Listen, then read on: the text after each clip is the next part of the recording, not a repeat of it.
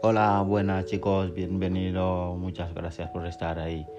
¿Quiénes son los mejores inventadores de este mundo? La mayoría de ellos han sido mujeres. Eh, ¿Y quiénes son los grandes eh, hombres y mujeres? He leído en, una, en un libro una historia que me ha llamado mucho la atención. Es una cosa pequeñísima que hizo fortuna de un hombre muy pobre. Y fue algo espantoso y sin embargo a causa de aquella experiencia de aquel hombre, ni fue gran inventor ni un genio de ninguna clase.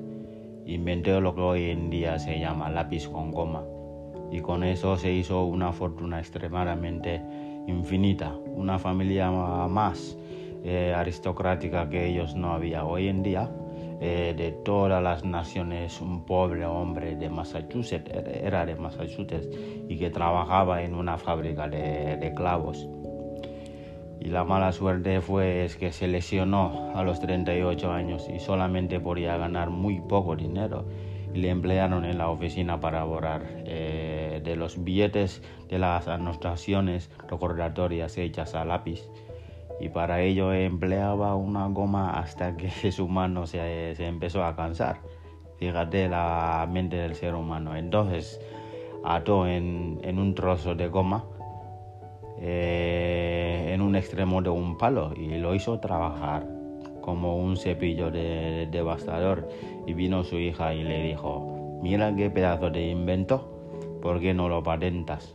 Y posteriormente el padre dijo que su hija le había dicho que, que era un inventazo, aquella idea de poner una goma de devorar en un extremo de un palo.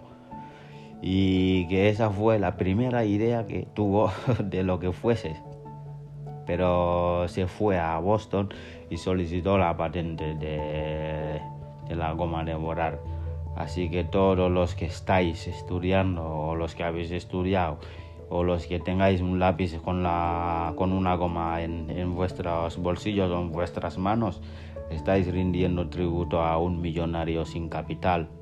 No tuvo que invertir ni un céntimo y todos fueron ingresos que son convertidos en millones. Así que una mejor manera de lograr semejante cosa, en mi punto de vista, es que pienses en papel.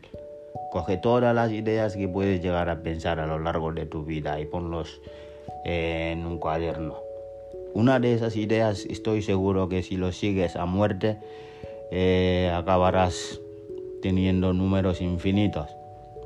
Así que el problema no es la falta del dinero, el problema es la falta de ideas. Y cuanto más ideas tienes, pues probablemente más éxito tendrás. Un saludo y cuídense y muchas gracias por estar ahí.